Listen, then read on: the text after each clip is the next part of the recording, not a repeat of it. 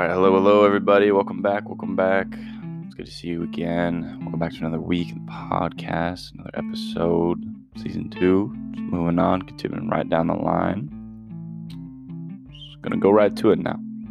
Just right into it. So, uh, this week, I want to talk about something that I'm sure we've all experienced, we're all currently experiencing, and will definitely no, no doubtedly experience in the future, unfortunately.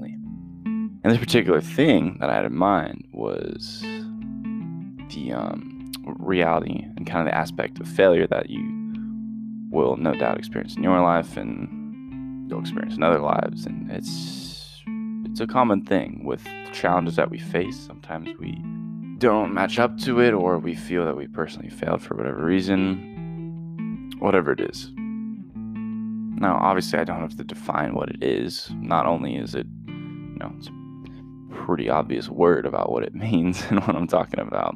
But everyone's definition of it also can vary so drastically that it's kind of hard to put it into one shape, to fit it into one box. So instead of describing the word itself, I'm just going to talk about the stuff around it and what it means. One interesting factor to note right off the bat on this aspect and the potential clarity it can offer to me, failure is one of the most clarifying forces that can affect and change who we are as individuals.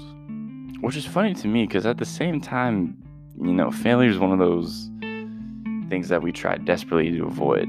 It's one of the biggest fears in life, you know, going through your day to day stuff. It's something you don't want to do, it's something you give everything to avoid. You do everything you possibly can to not get to that point, to not get to that step. So you try your hardest. You put everything you have into it to just not avoid it, just to just to get around it. Whatever your definitions of failure are. But what I mean by clarifying, when I say the word clarifying and how failure can be clarifying, it's that the art and the grace of failing can open up a new perspective on one on what one can view on a particular something. Allow me to give you an example, one from my own personal experiences.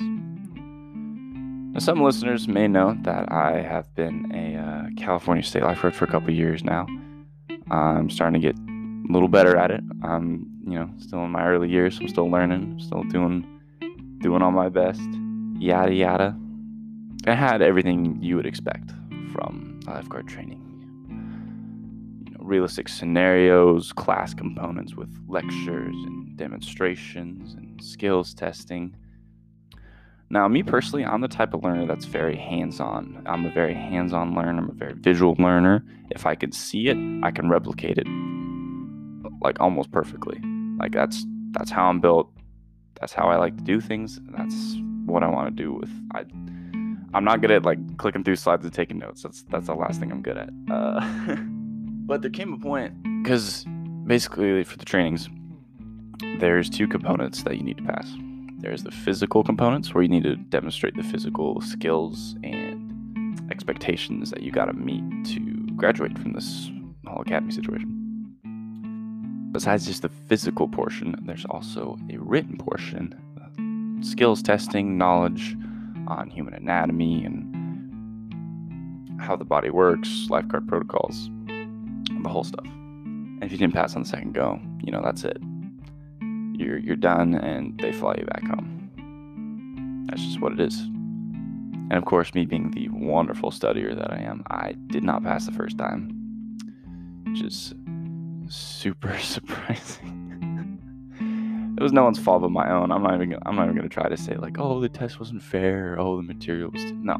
It was it was completely my fault. Not to say I just blew it off and thought it'd be fine. I just just didn't study as hard as I I needed to clearly. And I bring it up today and this week when I talk about it because that whole thing I was talking about with failure and stuff. That's important in this regard because something I would think about the whole t- something I thought about a lot the whole time I was down there you know, I was there. I made the commitment to be there. You know, I did the whole tryout stuff and I was down there doing the classes, but there's always that lingering kind of thought in the back of my head like, do I really want to do this? Is this something I want to put all this time and effort into? not just to get through the training, but to come back each year, work it summer and summer again. And I didn't really have a clear answer. I was like, yeah, I, I do want to do it. It seems like a good job. I think I'm well fit for it.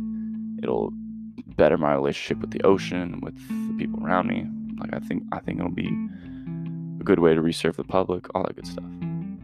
But until I had that moment of failure and knowing what was at stake, knowing all the effort that I had given to that point was on the line, that moment is when I knew yes, this is something I want. Because then in that moment, I had to climb back and to exceed the effort that I'd given before. Because the effort I'd given before wasn't enough.